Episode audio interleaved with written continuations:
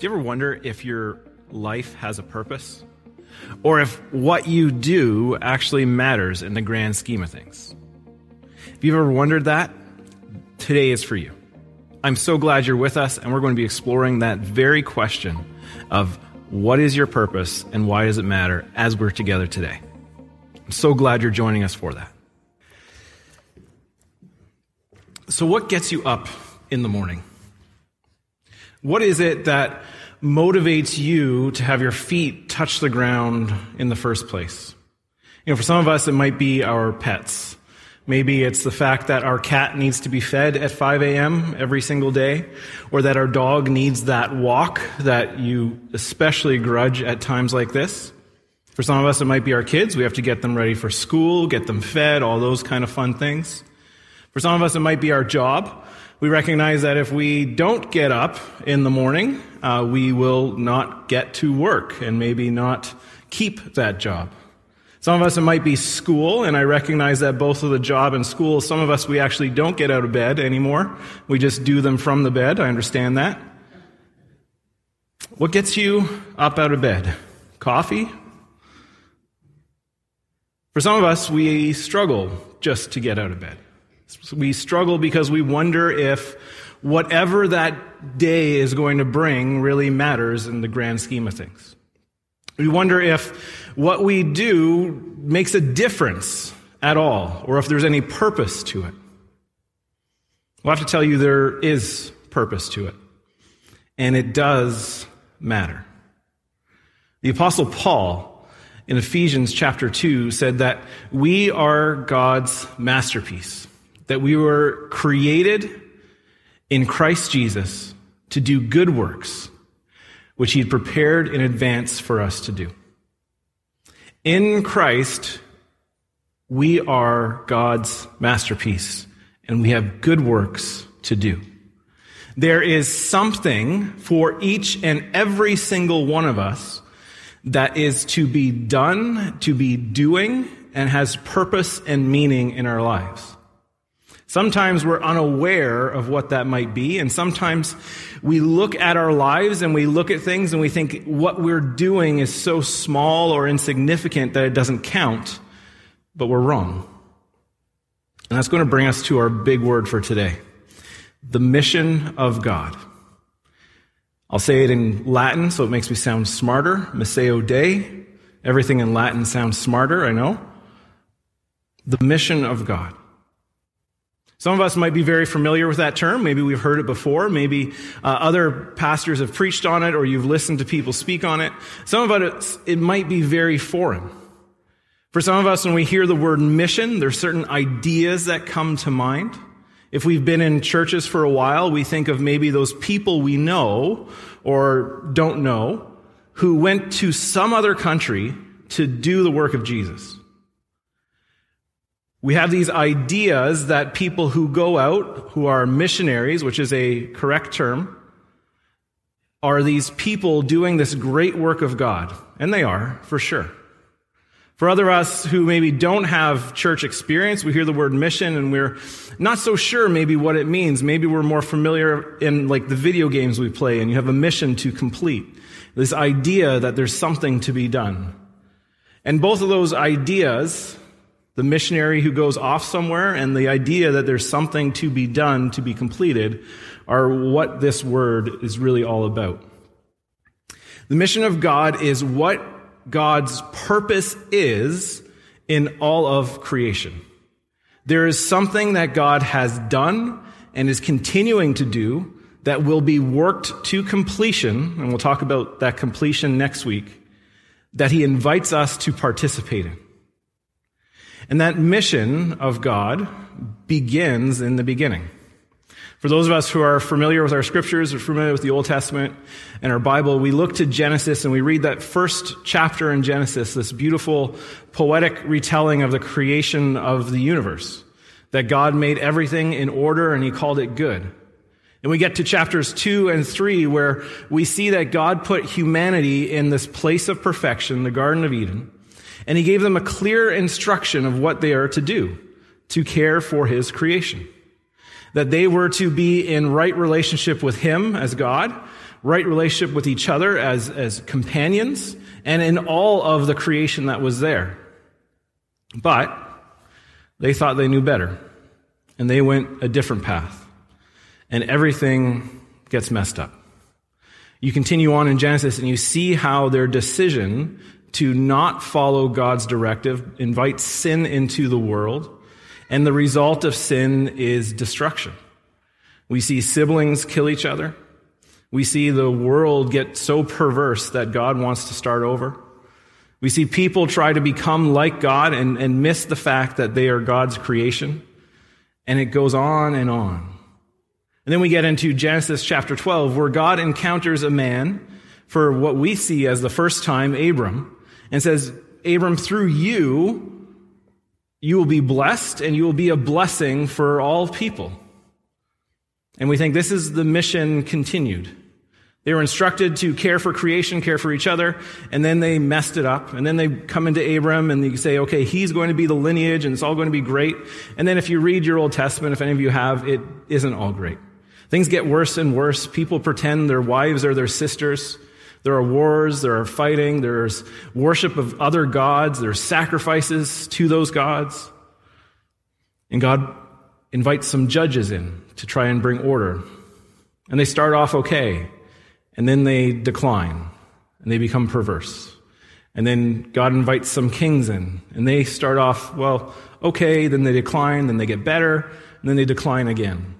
Over and over again, people follow these patterns of God's instructed them, He has something great for them, some great purpose to be a blessing and to be blessed, yet they try to go their own way, and they miss the point entirely. To the point where God brings in prophets in the Old Testament. And these prophets are to call God's people back to Him, back to the mission He has. And, well, most of them get killed by the people they're trying to give a message to. So we see that all God is doing, trying to bring people back to Him, doesn't seem to always work.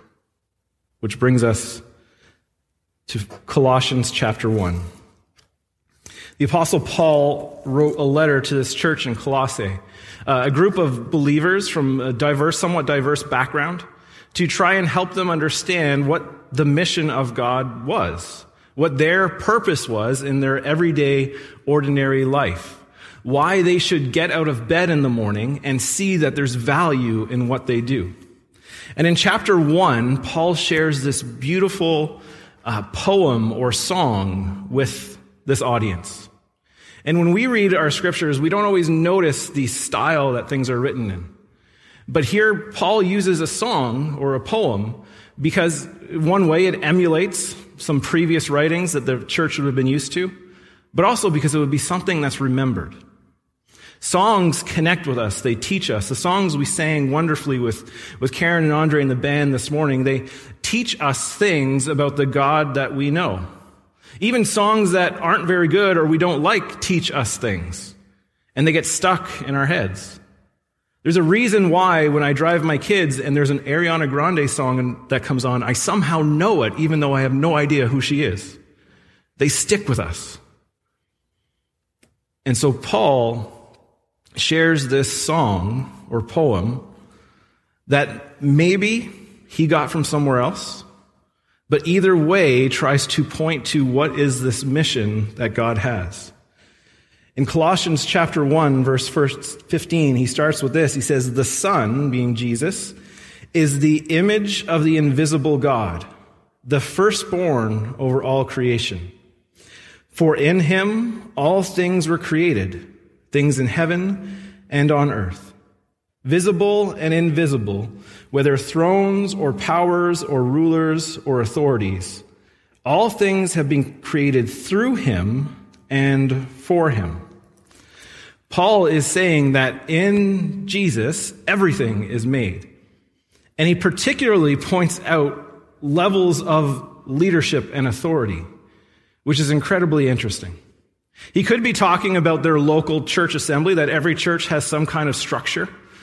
We have a structure here, and every church has got some kind of leadership structure. And he says, well, you know, God's created them, and He's put them in this place for a purpose. He could also be speaking to the reality of the Roman Empire, that there were leaders in place and authorities and structures that this group would see in contrast to who they were.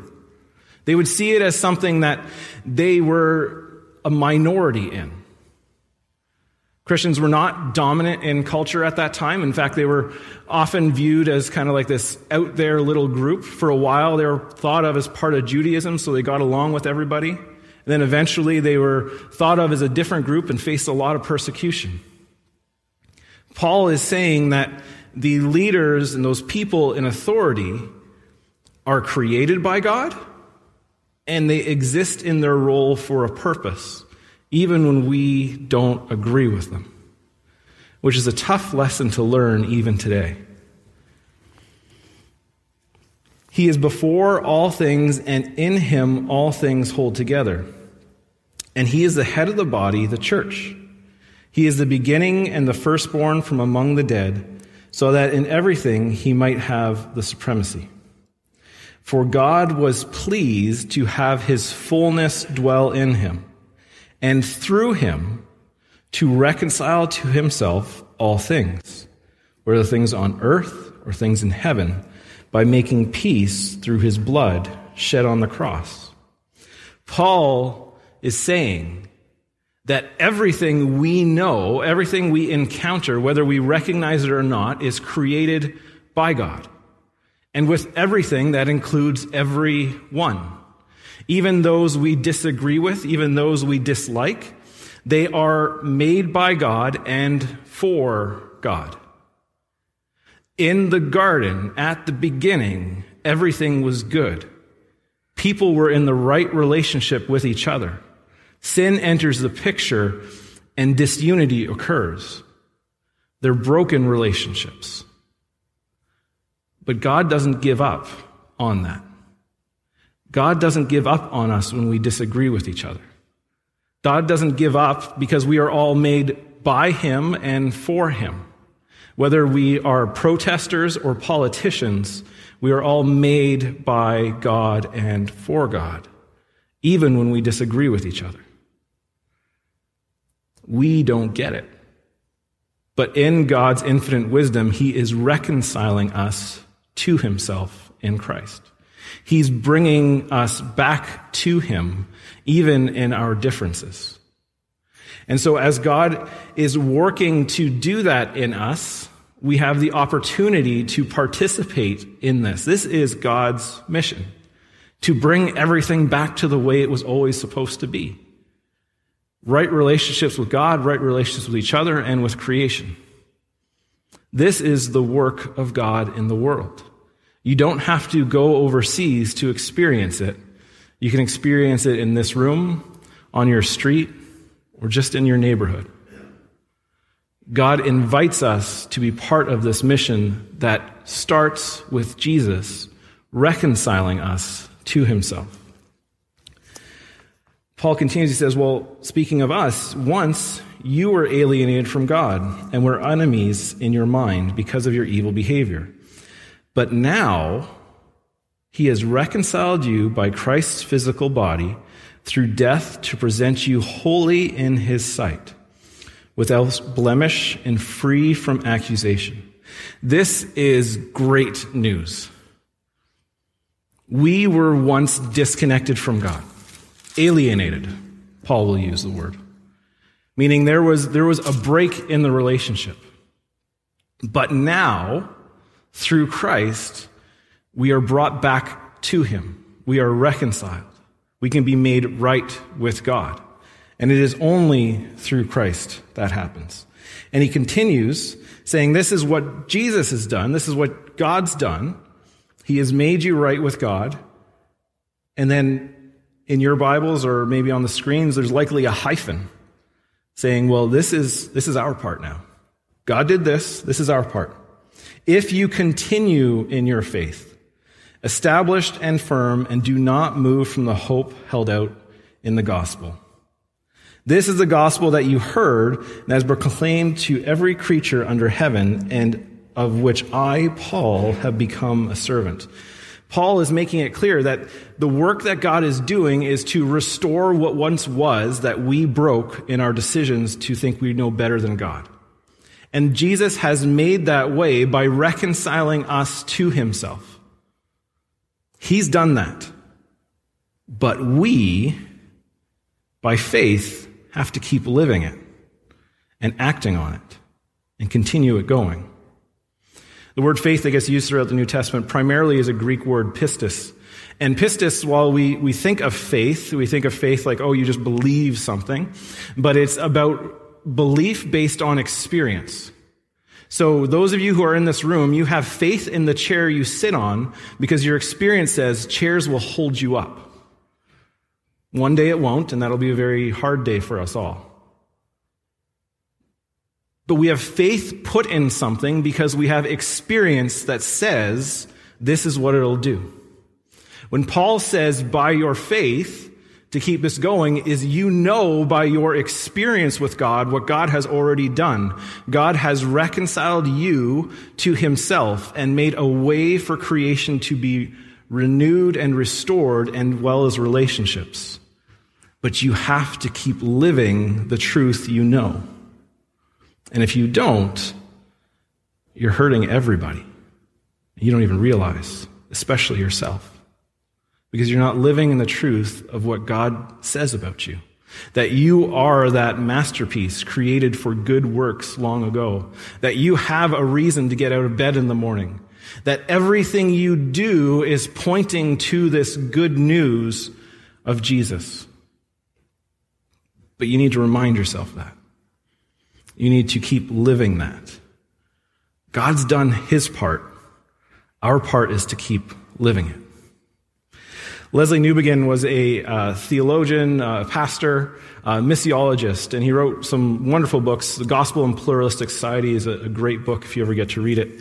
But he said this about the mission of God. He says, to be elect in Christ Jesus, there is no other election, means to be incorporated into his mission to the world, to be the bearer of God's saving purpose for his whole world, to be the sign and the agent and the first fruit of his blessed kingdom, which is for all.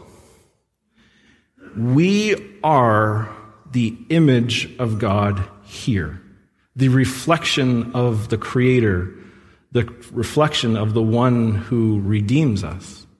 And what we do matters. Every day we encounter people. Every day we do little things, and we don't realize it, but we stand in the gap as God's agents of reconciliation. C.S. Lewis in The Weight of Glory talks about how there are no ordinary people that you'll ever meet. Everyone is either the most vile creature of hell or the most splendid creature of heaven, but you stand in the gap and help them decide which to be. We are, in the image of God, those who live by faith that point to the hope that is in Christ. So what is our part in this mission of God? Our part is to live in such a way that the gospel is the answer. To live in such a way that what you do, how you act, and how people perceive you gives hints to the glory and goodness of God. Whether that's how you drive on a highway, how you interact with people online, the people who serve you as baristas or cashiers, the students you go to school with, your employer, your colleagues, live in such a way that the gospel becomes the answer to the questions they have. That is our part in this mission of God. God has done the work to begin reconciliation with all of creation. We play the part to stand in and be a reflection of that good news. When we live by the faith, the knowing of what God has done every day in every way that we can. There is no better reason to get out of bed in the morning than this. Sure, your dog needs a walk and your kids need breakfast. But even in those things, you are reflecting the glory of the Creator, Redeemer, and Sustainer of our lives and our souls. The mission of God is reconciling all of creation to himself. The part we play is he invites us to know what he's already done for us and then to live like it in such a way that the gospel is the answer to questions that come our way. Let's pray. Heavenly Father, I thank you that you are reconciling us. Actually, you have reconciled us to you, that you have invited us to be restored in this image of you as your loved creation, that we are your beautiful poem, your masterpiece, and that you want that beauty to shine to the world, that as you work to bring more people to you, you invite us to reflect that goodness in all we do. I pray this morning that, Holy Spirit, we see the part we play in the everyday, ordinary moments. We see that there's a reason why our feet hit the ground in the morning, and we know by faith, by acting what we know and experience, that you love us, you love this world, and you want it to know that. I pray we can become people who demonstrate the gospel in all we do, this good news that in you, Jesus, you are making things right, and you invite us to participate. And I pray this all in Jesus' name, amen. As you go today, may the God of hope fill you with all joy and peace as you trust in him, so that you may overflow with hope by the power of the Holy Spirit, and know there's a reason to get up every morning. God bless you.